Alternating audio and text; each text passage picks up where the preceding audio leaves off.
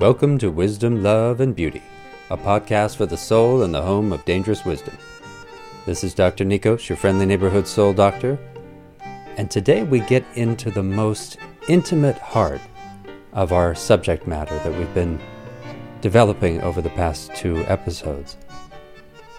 Last time we introduced the structure of all our experience, at least one way to understand that structure. And that means we totally left behind the narrow world of the start with why theory that served as a leaping off point for these contemplations. In this more expansive space, we can enter the heart of our own being, and we can see something that might liberate us and help us to heal ourselves and our world. Understanding the structure of all our experience helps us to enter a more skillful way of life. We could call it the essence of the philosophical or spiritual path to gain intimacy with our own experience and to understand the nature of reality and the nature of our own mind. So, if you missed the previous episode, it's worth your time to pause this episode to just stop now and start with that one, or even with part one of this series which gives some important reflections and context. But part two more specifically focuses on the structure of experience. So if you can, go back to the beginning. If not, start with part two.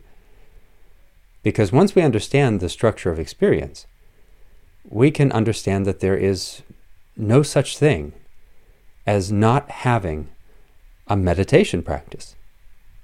And we can also understand why there is no such thing as meditation.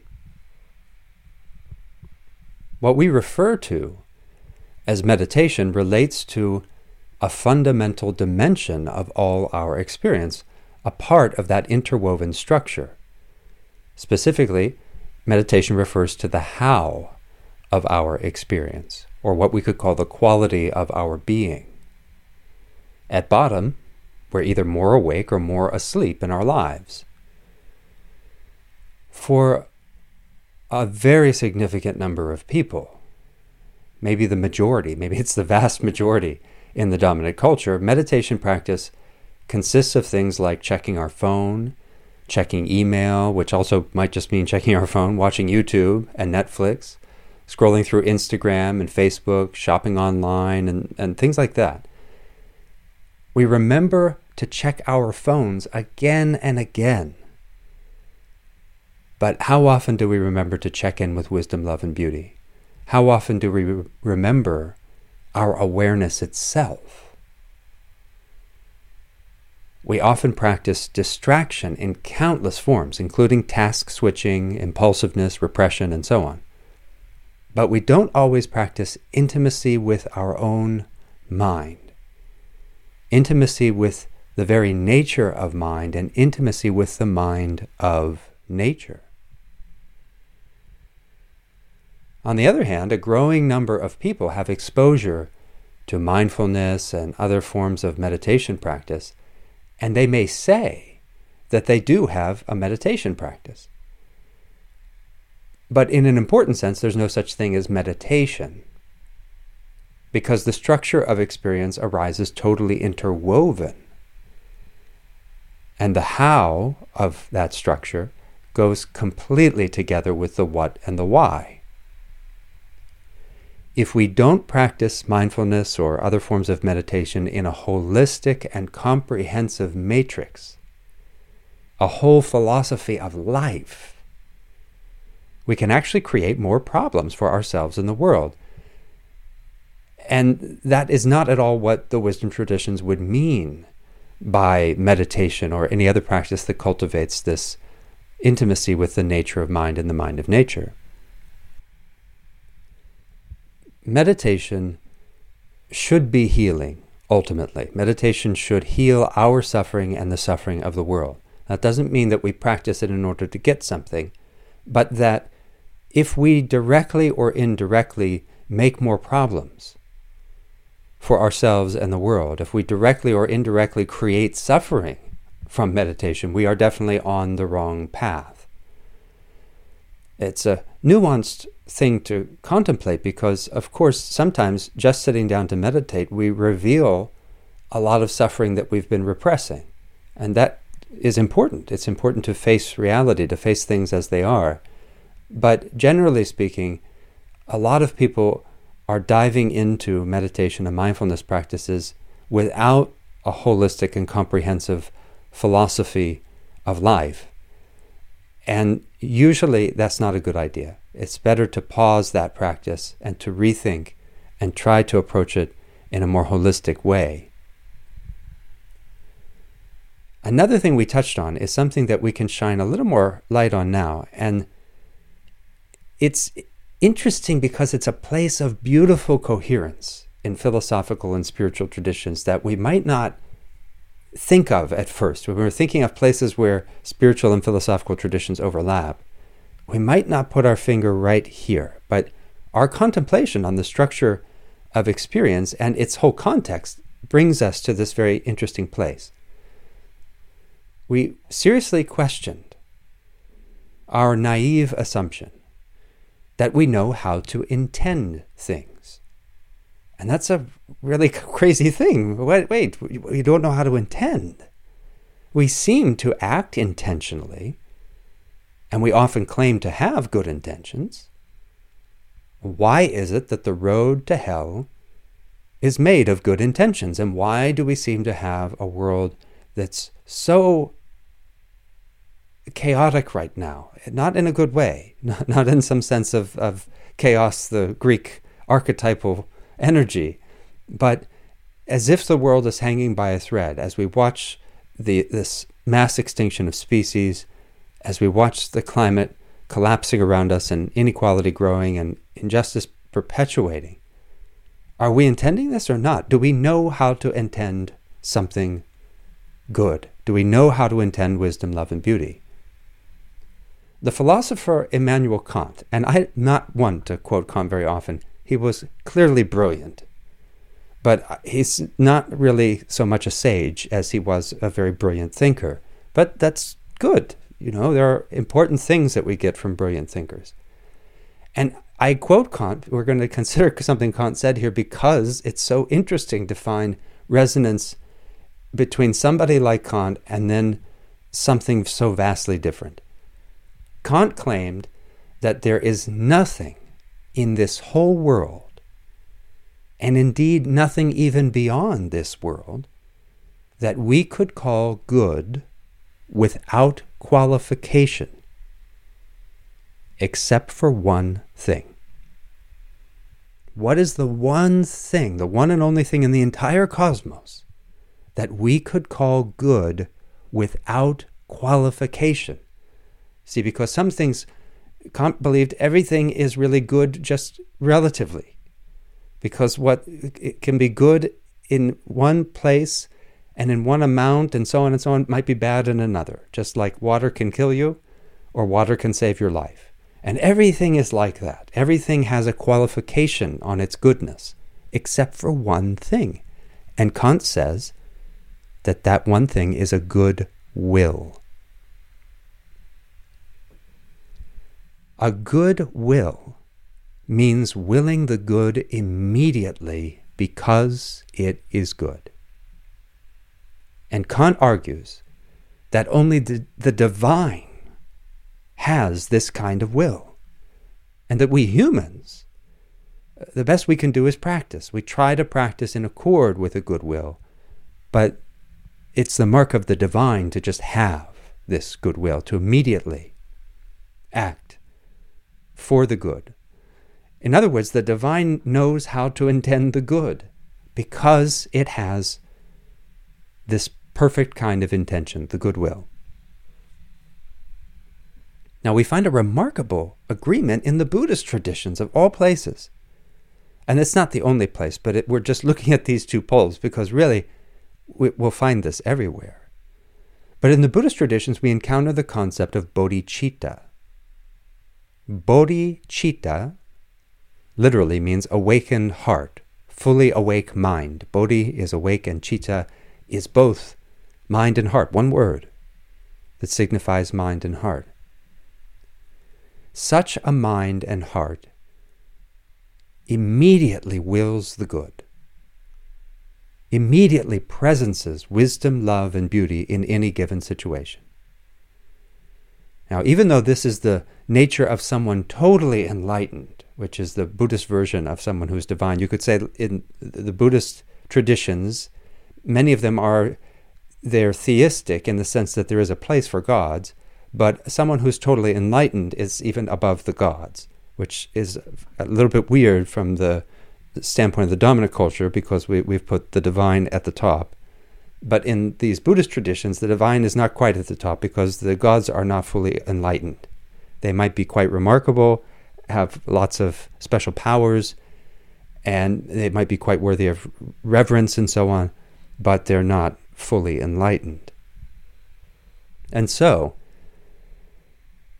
this bodhicitta is the nature of someone totally enlightened. And, if we were coming from the dominant culture, we would say, well, that's what Kant meant. Kant, Kant puts God at the top, so God has this bodhicitta. But from the Buddhist standpoint, even though bodhicitta belongs to the most enlightened, everyone in the traditions that revere bodhicitta is invited to practice in accord with it, just like Kant invites us to practice in accord with the divine will. And so you see in the Buddhist traditions extensive mind training practices. And all of this mind training, or heart training, we could refer to it as, is a training of our capacity to actually intend wisdom, love, and beauty immediately without hesitation, without gap. And that means shifting our center of gravity, dislodging our self centeredness, and relating to life in a far more expansive and skillful way. This is just such an interesting parallel to see this pinpointing of something. But we find something like this in almost every tradition because we find things like, for instance, the basic concept of being honorable. Honor carries such a, a, a important place in so many traditions. And being honorable means having reliably good intentions. The reverence for honor pervades many wisdom traditions around the world because it signifies a will that our own community, our own human community, as well as the wider community of life and even the divine itself, recognizes as wise, loving, and beautiful. Once we begin to understand the structure of experience, we can practice more deeply and we can approach a wonderstanding of the mind, of nature, as well as the nature of our own mind. And we can begin to understand things like the importance of sort of revolutionizing our capacity for intention. But there's more to see here, especially in relationship to the mind of nature and the nature of mind. And so let's contemplate with a little more nuance. This could get a bit confusing at times because these are subtle matters. Try and stick with it and return to this contemplation again. We need direct experience, not just concepts, but we're framing the possibility for new experience. And it requires reflection and then practice, not just practicing alone, but practice with a community of friends as well as with the community of life. And so we're going to try to get something even more important, we could say, than the structure of experience, but to look with more nuance. So the structure of our experience and, and all our activity is also the nature of our mind in an important sense. And it's the mind of nature. We can see mind and nature as a non duality, and thus further see nature and culture as a non duality. And that kind of seeing, to see mind and nature as n- not two things, and nature and culture as not two things, that would create a radical shift of everything in the dominant culture and also in our own experience. So we want to think with some care about these matters, which again can be a little subtle. Why is also the wisdom dimension of experience. That's the nuance we're going to add. That why is wisdom? What is the love, dimension of experience, and how is the beauty dimension. So, wisdom, love, and beauty is the why, what, and how of all our experience. And these three go totally together. Now, again, we're saying something subtle, but very, very important. Why is the essence of all our experience. And the essence of all our experience can be described as openness or luminosity.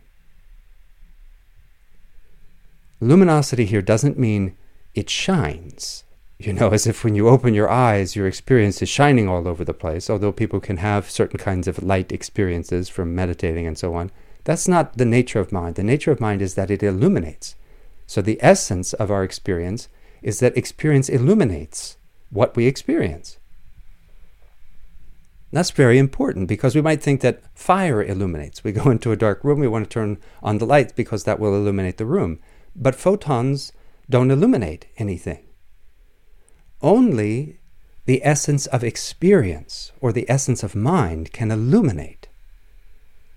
Fire and other kinds of light can only be fire, can only appear as bright and hot in the space of our mind. That's it. The why of our experience relates to what we make space for in our lives and what our experience then illuminates.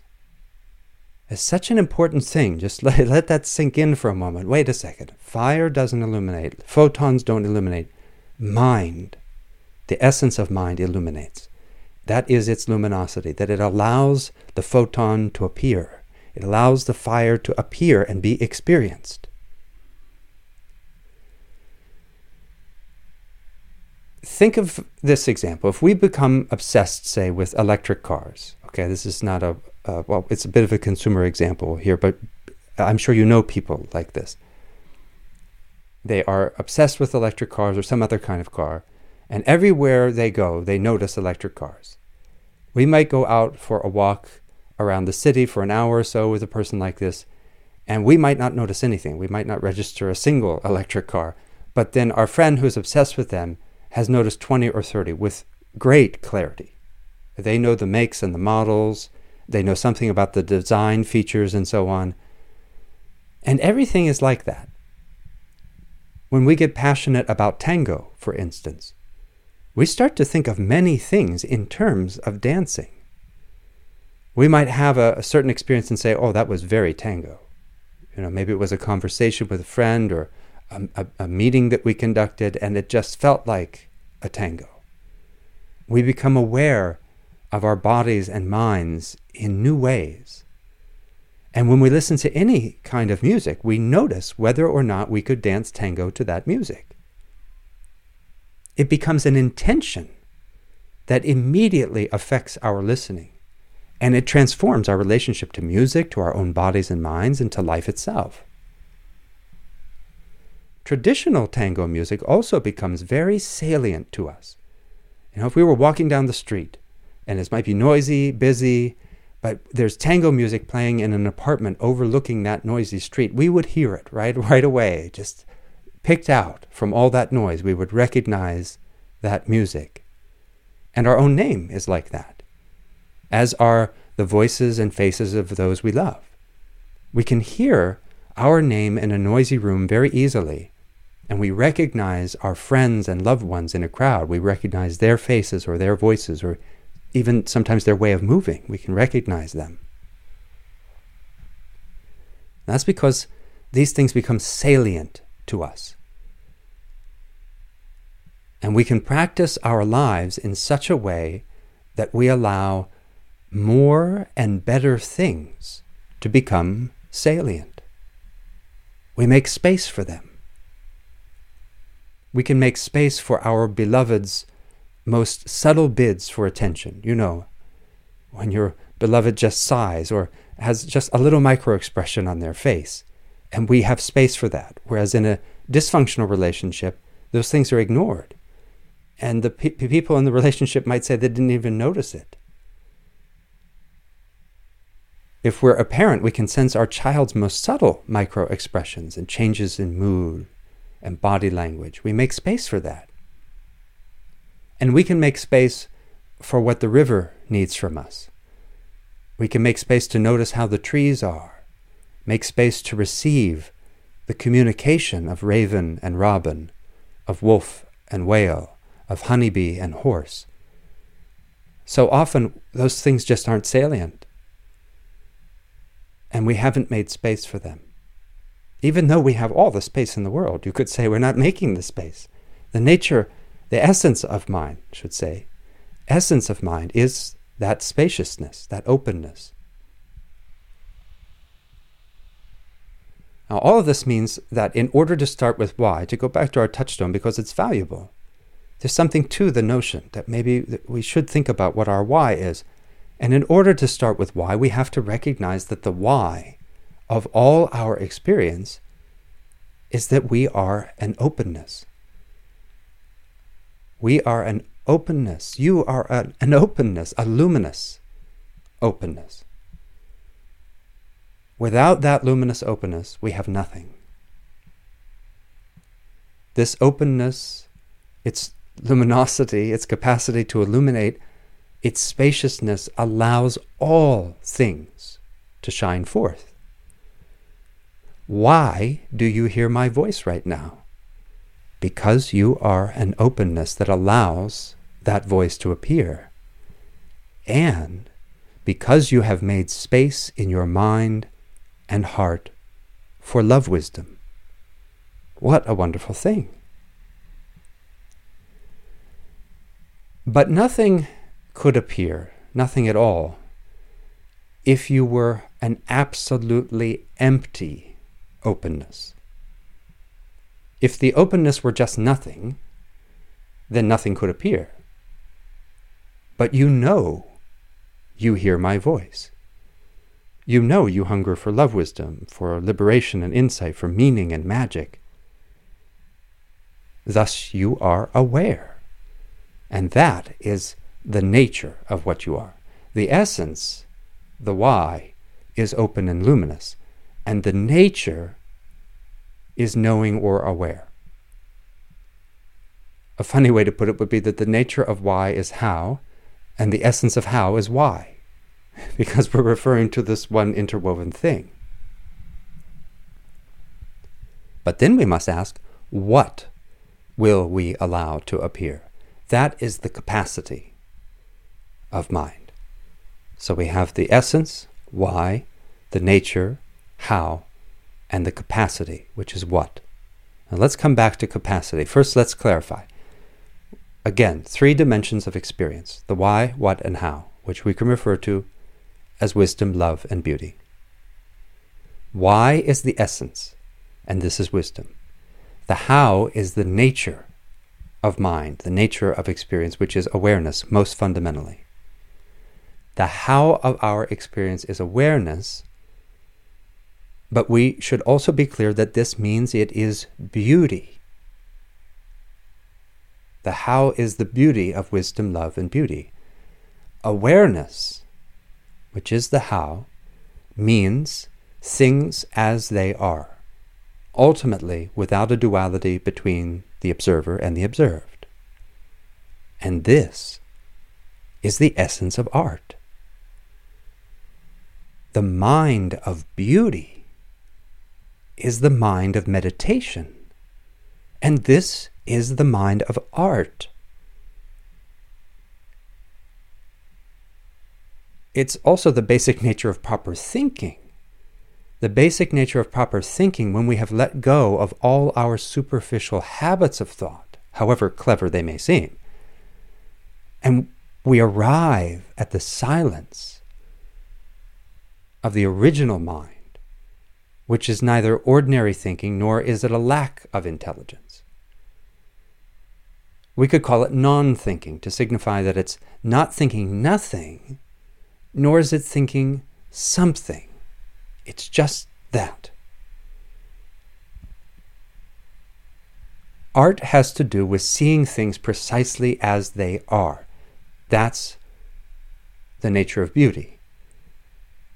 creativity is not something we add to things, but itself is part of our nature. So, the nature of beauty is awareness itself, and this is the how of our experience. Now, I know this, again, can be a little bit subtle, maybe even confusing, because it's really shifting the way we think. We ordinarily do not see what sees. You know, people tell us to pay attention.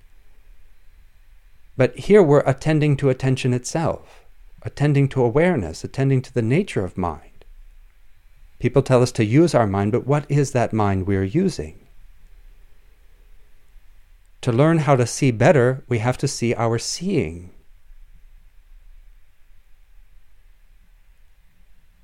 I love that line from Huineng, who said, The meaning of life is to see. To see what? To see our seeing. To know the nature of reality and the nature of mind. And so it's a shift to suddenly like, you know, Copernicus, a big revolution to look at the looking and the looker. The why of our experience intimately relates to what we love, what we nurture and make space for, what has become salient to us, and what becomes part of our way of thinking. Even the artist has a why. We all have a why. Why do we allow some things to have space in our hearts and others we close off to? We allow something into the space of experience. We let something into the spaciousness of our experience first and foremost out of love. In other words, love belongs immediately to the why of our experience. That's why love wisdom is one word love wisdom. Love belongs with wisdom immediately. And just as we have said, the dimension of what comes totally interwoven with the dimension of why. Now let's give this some space and care because, again, it's subtle, it can feel confusing we are saying that we cannot think about the why of our experience. We cannot skillfully start with why. We cannot skillfully intend anything unless we deeply recognize love. If someone asks us to reflect on our highest values, if someone asks us to start with why, and we speak honestly, we can only name what we love. And that means starting with what, not with why.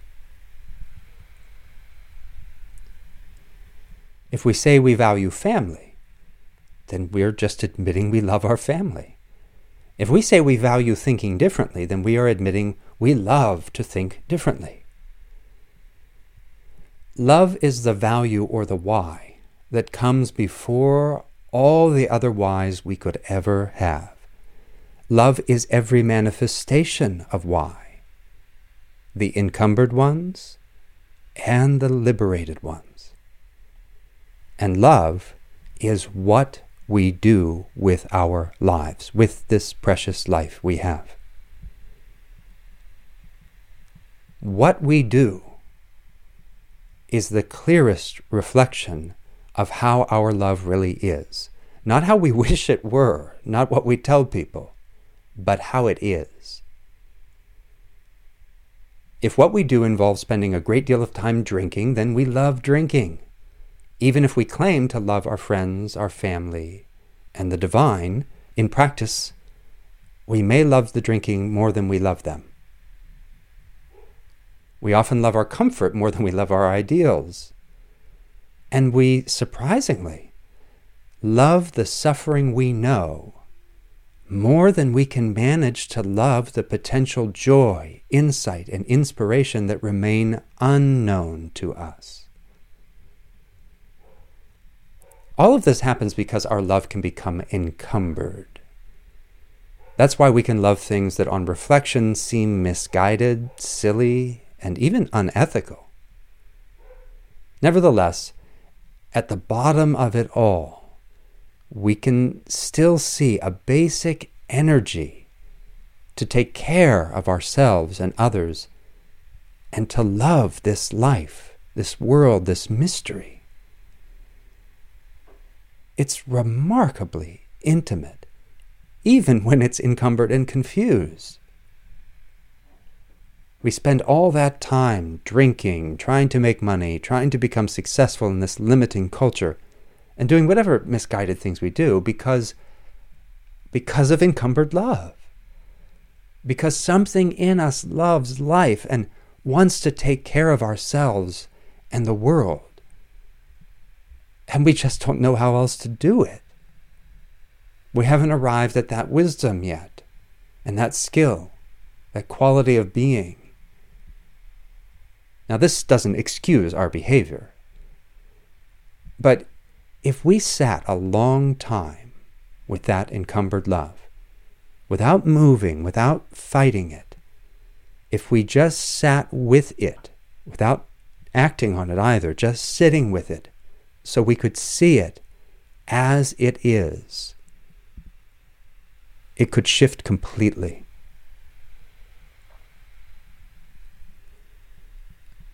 It's not easy to sit with the soul's profound longing, whether encumbered or not. Even the soul's most liberated longing can make us, from an egocentric standpoint, extraordinarily uncomfortable. But the spiritual traditions invite us to enter fully into our own capacity for love. We all long so deeply to experience happiness. We long to experience our love in its most liberated form. We long to live a meaningful life, which means doing work we love, doing work that expresses a meaningful love and not the work of a fabricated, superficial, materialistic love. Now, that may sound harsh, but fabricated, superficial, and materialistic describes the main current of the dominant culture. Most jobs can only provide us a fabricated or confected love and meaningfulness. And we so hunger for love and meaning that we try to satisfy ourselves with these confections. But we and the whole world go unnourished and things keep degrading. Our soul cares so much for the whole cosmos that we want to enter it fully and realize ourselves. That's why we can hate ourselves so intensely.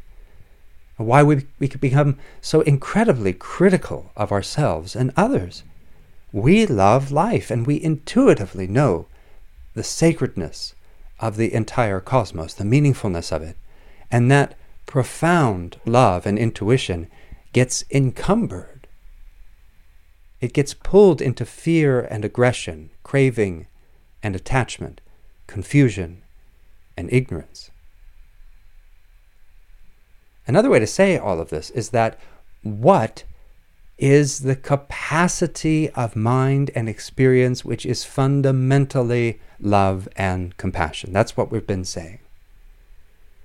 What we do arises from our capacity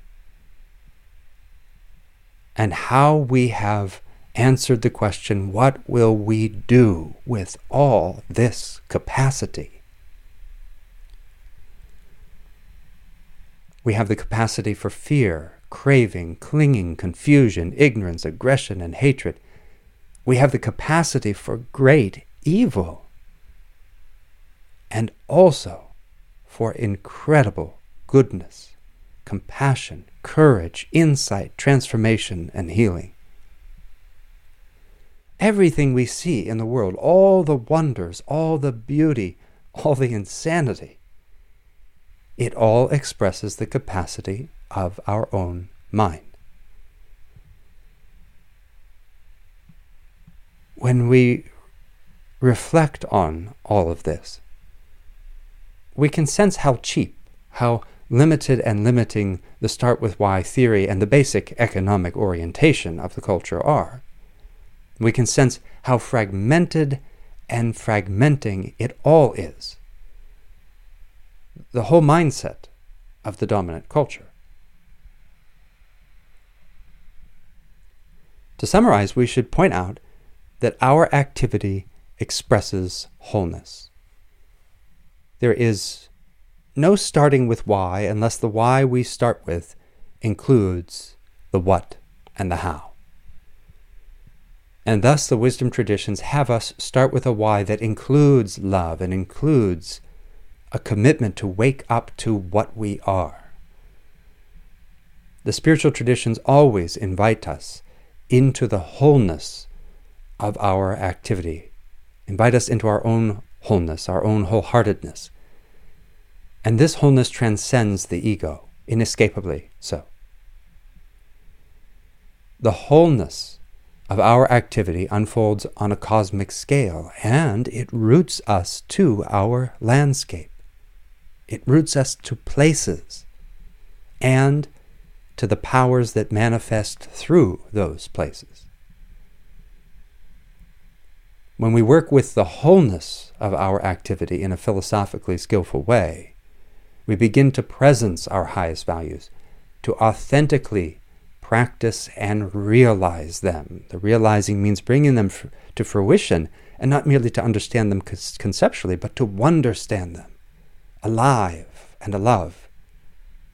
Instead of having a gap between what we hold most sacred in our heart, on the one hand, and how we live our lives, on the other. Instead of consciously or unconsciously chasing things we would never truly revere if we sat and reflected honestly. We start to make real the values we find most wise, compassionate, and compelling, the values we find most sacred, loving, and beautiful. And we cultivate clarity and coherence in our lives. Coherence. Our lives begin to hold together not to be incoherent in a culture that itself is incoherent and encourages it. And we often go from one situation to the next, pursuing one agenda after another. Often, we end up pursuing the agendas of corporations and the politicians who serve them. And that makes our lives and our world muddy and disjointed, makes us incoherent. Our life is not holding together the way it could because we don't carry our values as intentions, as a wholeheartedness from one situation to the next. Our mind lacks its fuller clarity. And we don't have an honest and vitalizing sense that we are making our values real, moment to moment. Even now, we can pause and reflect just for a second on what we find most important in life. Not merely what the ego would like to make itself feel better, but what we see ourselves living for, what we are, and what we might become in our fullest potential. We can make our values more real right now by letting go of our agendas letting go of our hopes and fears, and rooting ourselves in whatever forms of wisdom, love, and beauty speak to our hearts.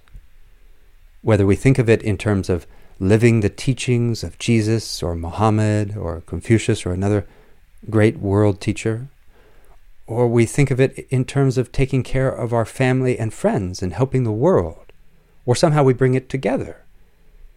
And it doesn't matter whether we feel particularly religious about it. That's not the issue. What matters is that we get in touch with values that seem intrinsically important to us and seem fundamentally part of the cosmos, part of nature, and thus the essence of what we are. We get in touch with some sense of sacredness and wonder. Our philosophy of life must always carry a sense of sacredness, and thus our philosophy of life is not a matter of personal opinion. If we value love, we don't value it because we think of it as a matter of opinion. We think of love as real, perhaps as the essence of the divine. as somehow fundamental to what makes us what we are. Martin Luther King Jr. published a book called Strength to Love because he understood love as part of reality. He wrote about the path of love. In a handwritten note, King inscribed the following vision Love is the greatest force in the universe, he wrote. It is the heartbeat of the moral cosmos. He who loves is a participant in the being of God. We don't have to be religious to receive the wisdom in King's words. When we think about why we value love, we realize love is not a self centered value. We think that somehow we depend on love, that we can and must attune ourselves to love, with love because it's basic to reality. We don't seek refuge in opinion, but in reality, or, or if we do seek refuge in opinion, it's mistaken. Only reality can give us refuge. So we have to start with reality and do our best to explicitly, continuously avoid self deception. What is real? If we had to think about what we must all start with because we want to start with reality, what intention would we form? It's not always easy to enter this question with enough intimacy. What values and intentions really, really make our lives worth living? What gives us a deep and abiding sense of meaning? What do we love with our most liberated love? And can we start with love? When we reflect carefully about these sorts of questions, we really go into them and we begin to discover a sense of meaningfulness, a sense of what we really value, a sense of what we would really want to start with. It seems that we find those reflections, we find those meanings and values verified not only by the soul's intuition and insight, but also by the resonance and kinship we feel with all other human beings. We feel a kinship with every serious spiritual, religious, and philosophical tradition in the world. It's an immediate friendship, kinship, intimacy, one family. Because every tradition, every tradition that has sustained a people truly has a place for wisdom, love, and beauty. And this creates a common ground that we all share, a place for us to stand together in mutual respect, mutual illumination, mutual liberation. Every tradition relates to wisdom, love, and beauty as real properties of the world, of the cosmos. And our highest values inevitably reflect wisdom, love, and beauty. We may pick out particular aspects of these, like family, friendship, or learning, but we still find ourselves sitting in the same council as the sages of every culture. Every major tradition also has a place for sacredness gratitude, and generosity. Every tradition acknowledges the sacredness of life and of the mysteries that make life function. Every tradition invites us to cultivate a sense of wonder and gratitude for the whole cosmos and the whole community of life we depend on totally for our existence. And so, all philosophical, spiritual, religious traditions suggest that we begin with wisdom, love, beauty, sacredness, gratitude, and responsibility. Practicing such values, again, however we frame them in particular terms, by practicing such values, we practice kinship with the sages and elders of all times and places, and we practice kinship with the whole community of life, not just the human beings, but the whole shebang. And doesn't that make most corporate slogans sound rather pathetic and deluded? Does it sound important to challenge the status quo and think different? Or does it sound important to take a stand for what really matters, for what we all depend on, for what's really real, and thus to root ourselves in wisdom, love, and beauty? If a corporation wanted to ground itself in reality, and someone asked, Why do you do business? What is your why? The people of that corporation might say, Gratitude and responsibility, a sense of sacredness, and a commitment to wisdom, love, and beauty. We feel a sense of love and gratitude for all we are given every single day. And we know we depend on the whole community of life for every breath we take. We know the sacredness of this world, and we feel a responsibility to take care of the world and its beings, including all the human beings, but take care of all the beings the way they take care of us. We have made a commitment to relate to ourselves, to each other, to the community of life, to our culture, and to the whole cosmos on the basis of wisdom, love, and beauty, with a sense of gratitude, honor, and reverence.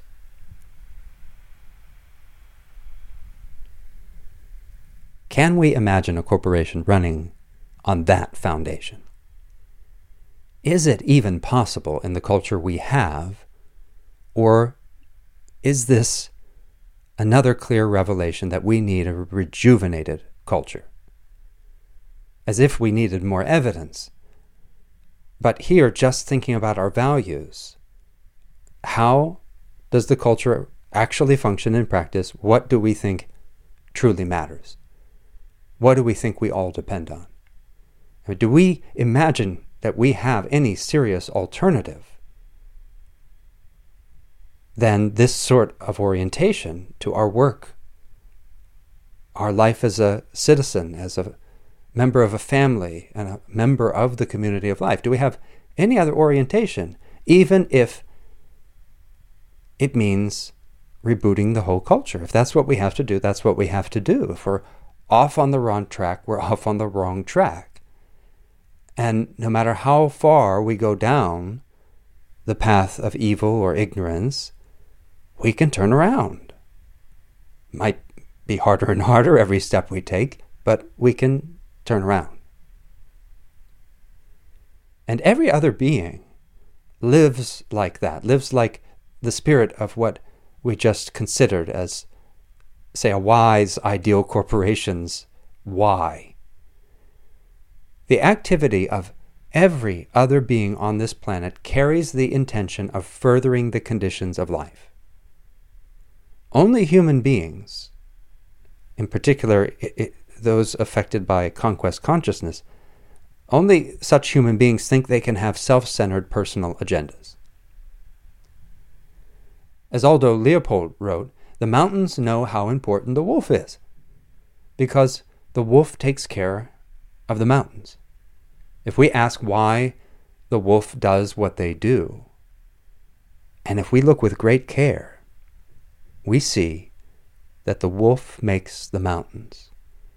The wolf makes the mountains, rivers, trees, and meadows out of their love for them.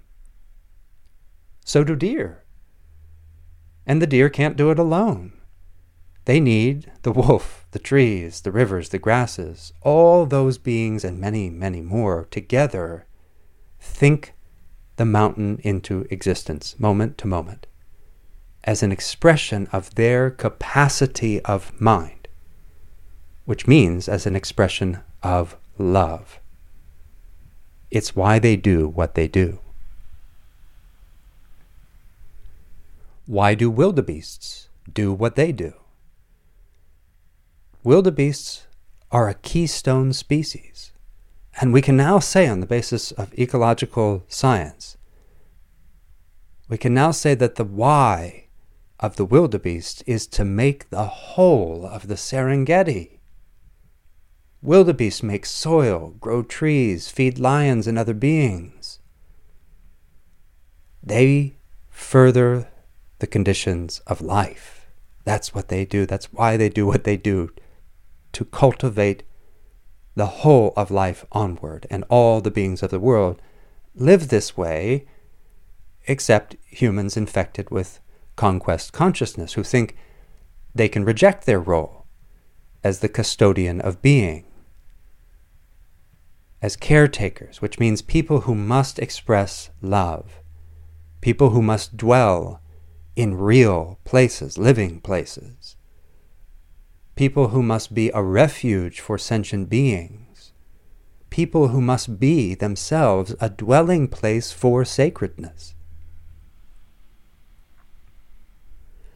To live as custodians of being, as attendants of wisdom, love, and beauty. That was central to the teachings of Socrates. He tried to call us back to our role as caretakers of our own soul, of each other's soul, and of the soul of the world. We are caretakers of being, caretakers of beings. Love and care must be the center of our activity. Socrates challenged the same sort of thinking in his time that we find today. In ancient Greece, there were men called sophists, and they famously said that man is the measure of all things. They would have put it in patriarchal language like that because patriarchy and conquest consciousness have an intimate relationship, and maybe we can't have patriarchy without conquest consciousness. In any case, we find the same mistaken notion all the way through to the present. The philosopher Jean Paul Sartre is a good example of a more recent thinker because he quite famously wrote that our existence precedes our essence or purpose. Sartre said that man is a useless passion, again expressing his thought in patriarchal language, but we're not useless. Nor can we proclaim our use on the basis of our personal agendas or whatever we think will sell computers, electric cars, coaching services, or whatever other conscious purpose we want to rationalize. That's the thing. If it's a conscious purpose and personal agenda, typically there's some rationalization involved. And it seems we need to rethink computers and everything else we do computers, coaching, consulting, the whole economic game because if we are a useful passion, and if our use is to cultivate the whole of life onward, if our use is wisdom, love, and beauty, then all our tools need to conform to that use. Our whole way of life has to conform to that sacred use. We certainly find teachings like this in the indigenous traditions, but we also have them in the dominant culture. We have neglected the deep meaning and the imperatives of our own teachings. And after all, we were once indigenous too. The memory of it, though faint to our conscious mind, maybe almost indecipherable to the conscious mind, nevertheless remains in many of our myths and the living root of it remains in our wisdom traditions. We can find it. For instance, we got into the habit of thinking that if God made the world for us, then we can do whatever we want with it. But that makes no sense. Any parent knows that makes no sense.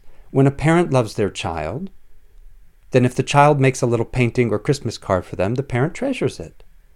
My mother kept every card I ever made her.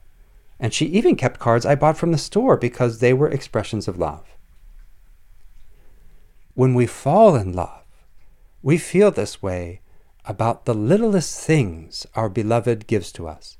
We may hold on to some small trinket for decades, revering it, simply because our beloved gave it to us, and we know they gave it to us as an expression of love.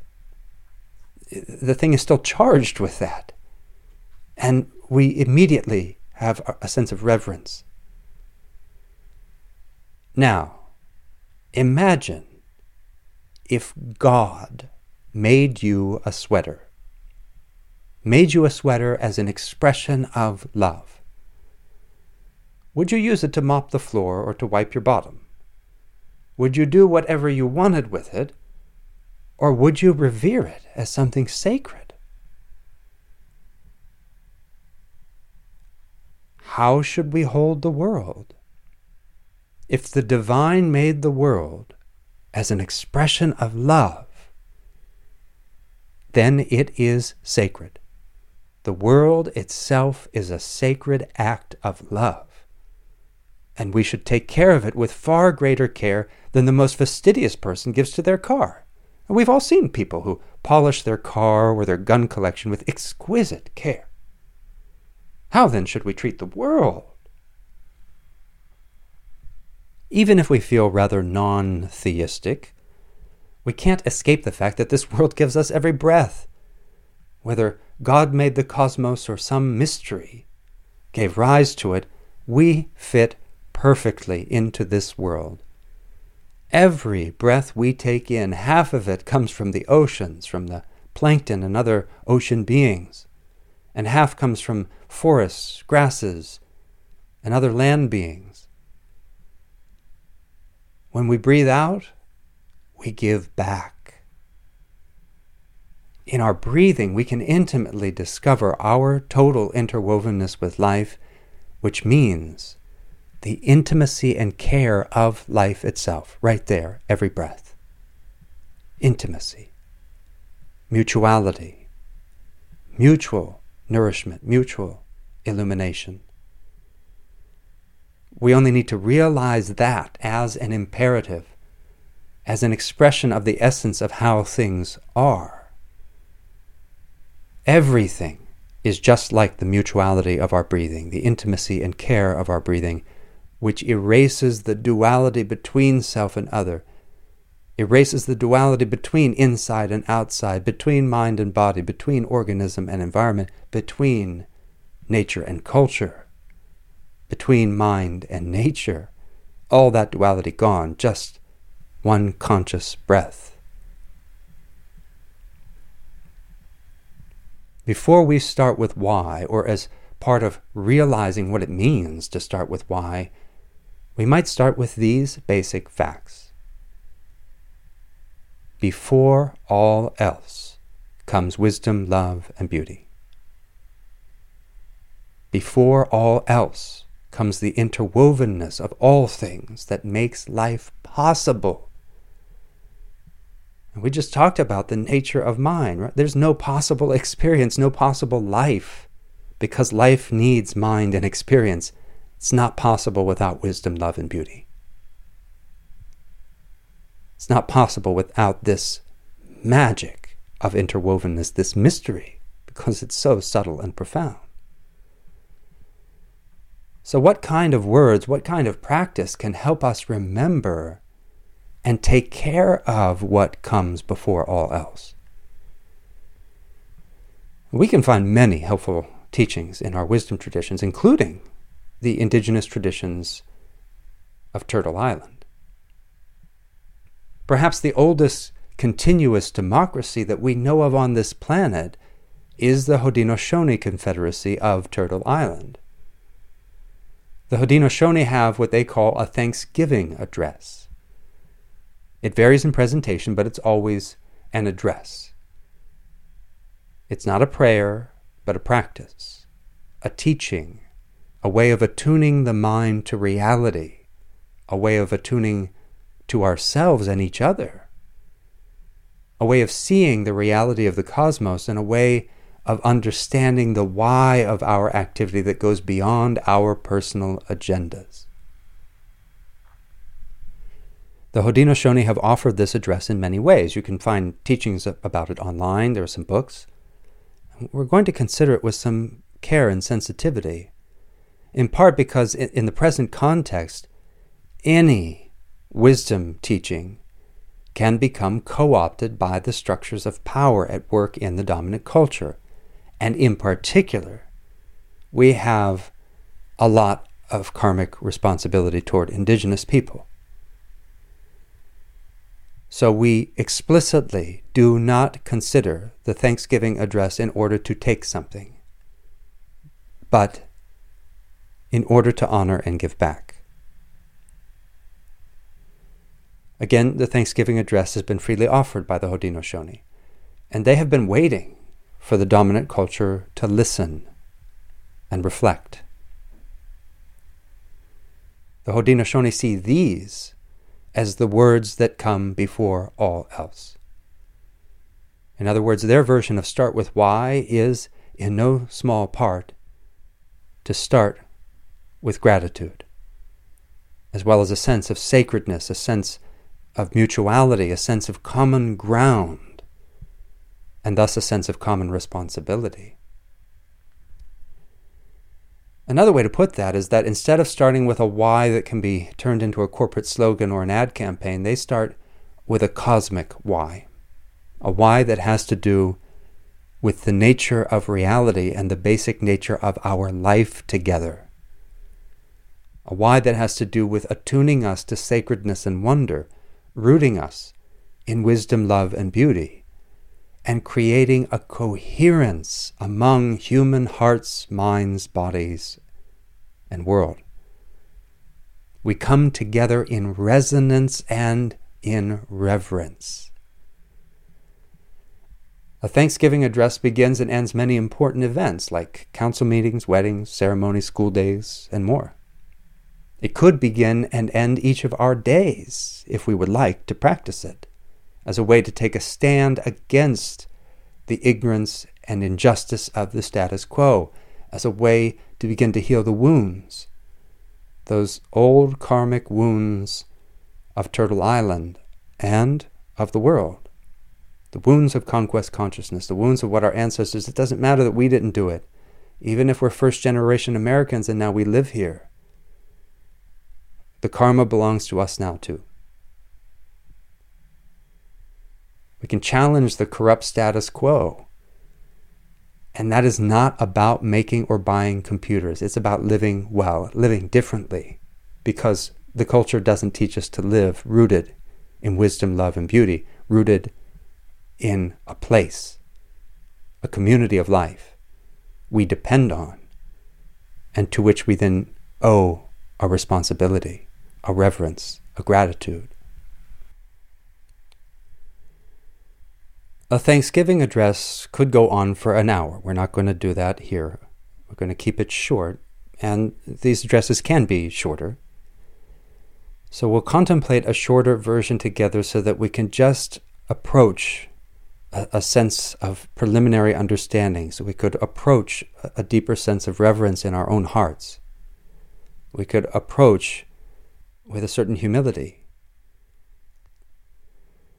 We can notice that the Thanksgiving address presents both a mandala of reality, and thus a blueprint for the mind and heart, and that it also invites us to become of one mind, to truly come together. You can imagine how empowering that would be for a group of people because as the Thanksgiving address goes, as the gratitude is given, a phrase is repeated now our minds are one. And when that phrase is spoken, those listening indicate their assent and their mutual attunement with each other and with the world. That coherence. We go from a state of incoherence to a state of coherence. It's very empowering for us, for our community, and for the world. So here are a few lines of Thanksgiving. And again, it's a much shortened version, so try and listen to the end and acknowledge your own sense of agreement to yourself, or even out loud. If you're by yourself, you can just sense it. Today we have gathered and we see that the cycles of life continue. we have been given the duty to live in balance and harmony with each other and all living beings. So now we bring our minds together as one as we give greetings and thanks to each other as people. Now our minds are one. We are thankful to our Mother, the Earth, for she gives us all that we need for life. She supports our feet as we walk upon her. It gives us joy that she continues to care for us as she has from the beginning of time. To our Mother, we send greetings and thanks. Now our minds are one. We give thanks to all the waters of the world for quenching our thirst and providing us with strength. Water is life. We know its power in many forms waterfalls and rains, mists and streams, rivers and oceans. With one mind, we send greetings and thanks to the Spirit of water. Now our minds are one. We turn our minds to all the fish life in the water. They were instructed to cleanse and purify the water. They also give themselves to us as food. We are grateful that we can still find pure water. So we turn now to the fish and send our greetings and thanks. Now our minds are one. We turn now toward the vast fields of plant life. As far as the eye can see, the plants grow, working many wonders. They sustain many life forms.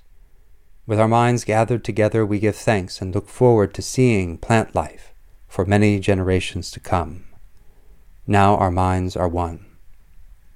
With one mind, we turn to honor and thank all the food plants we harvest from the garden. Since the beginning of time, the grains, vegetables, beans, and berries have helped the people survive. Many other living beings draw strength from them too.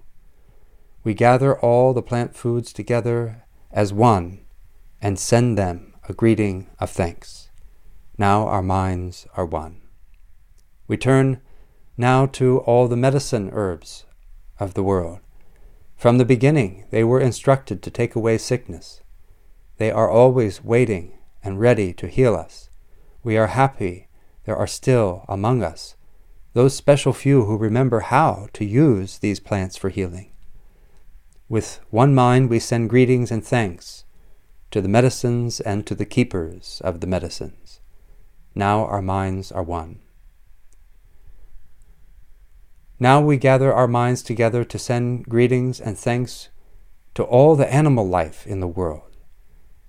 They have many things to teach us as people. We are honored by them when they give up their lives so we may use their bodies as food for our people. We see them near our homes and in the deep forests. We are so glad they are still here, and we hope that it will always be so. Now our minds are one.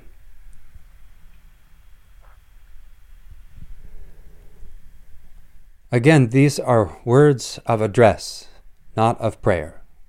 So they don't conflict with other religious teachings. Even if we are Christians, Muslims, Jews, Hindus, Taoists, or members of some other religion, we can understand for instance, that the divine or the great mystery made all of this and made us perfectly fitted for it. That's the only way we can survive. We fit this world and we can attune with it. We can become attuned to reality. We can do this in part by addressing the divine creation directly, knowing that the divine will hear us, in, through, and as these elements. God appeared as a burning bush because God made the plants, and so God can both speak and listen through them. Saint Hubert experienced a conversion of the heart by means of a deer, because God can observe us and communicate to us through animals. And so it goes for the whole creation. If we are non theistic, we can recognize our own science, which tells us that personification is fundamental to our psyche and that it has real and beneficial effects. Personification relates to the pervasiveness of mind in the world. It's not a matter of mere projection, but of recognizing the mindedness all around us. And we can also recognize that our science has verified the power of awe, the healing and vitalizing role of gratitude and a sense of wonder and sacredness. Just right there in the science, how powerful that is and how foolish it would be to ignore that. And even further, we can recognize, as the great scientist and atheist Gregory Bateson did, that sacredness has to do with a proper and skillful way of knowing and being, living and loving. We live better, we love better, we think better when we touch the sacredness of life. In one way or another, we all act out intentions, motivations, visions, and ways of thinking and feeling that constitute the why of all our activity. In one way or another, we manifest particular actions that reveal the capacity and constitute the what of our thought, speech, and activity in, through, as, and with the world. And for anything we do, we do it in a particular way. Our activity arises in wholeness. Not only the wholeness of our why, what, and how, but the wholeness of a mysterious cosmos that itself arises as a single process unfolding in multiple locations. All of this should seem almost obvious. Love wisdom, after all, makes the obvious obvious again. How could we engage in any activity at all without these three interwoven dimensions? They function like our own body and mind, the body and mind of each activity, the body and mind of the cosmos itself. With a little bit of philosophical training, we can begin to enter with awareness into the wholeness of activity, what we can call the wholeheartedness of our own activity. We often function in fragmentation and incoherence, and the culture, the dominant culture, encourages it. That's its modus operandi. That's how it functions. But we can reconnect with the basic wholeness of our own activity, and thus the wholeness and wholeheartedness of the activity of the world and the cosmos. That is an act of rebellion. That defies the status quo. We can reshape the status quo when we begin to reconnect with the basic wholeheartedness of our own activity and the activity of the cosmos, magical and inconceivable things can happen, even in the most ordinary activities. We can touch this wholeheartedness and inconceivability when making tea or cleaning a horse stall. And at such a moment, it begins to heal us it functions, and we begin to truly function as if for the first time. Most importantly, this shift into wholeness and wholeheartedness means a wholeness and wholeheartedness in self and world, a wholeness in healing of self and world. In place of the self help catastrophe in which we heal ourselves ultimately at the expense of the world, in place of all the delusions of what we call capitalism, we can revitalize and rejuvenate ourselves and the world at the same time. And we can all come alive and alive together. Reflect with care and patience. Give yourself space to sit with what's really, really important to you, important beyond anything, because it's essential to reality, because it comes before all else. And let that begin to be your why in a moment to moment way. Why you're pouring the cup of tea, why you're opening the car door, why you're tying your shoes. More and more, we can find out what it would mean to honestly and wholeheartedly start with that. Start with that most important thing. To start with love. To start with wisdom, love, and beauty all together. We find it moment to moment. And we also find it in shaping our day with certain rituals, things we repeat, things we do again and again as a way to attune ourselves to this greater reality, to make ourselves coherent with our own highest values.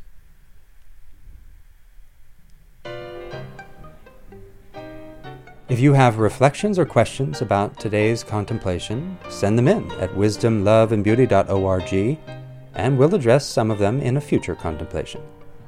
Until then, this is Dr. Nikos, your friendly neighborhood soul doctor, reminding you that your soul and the soul of the world are not two things.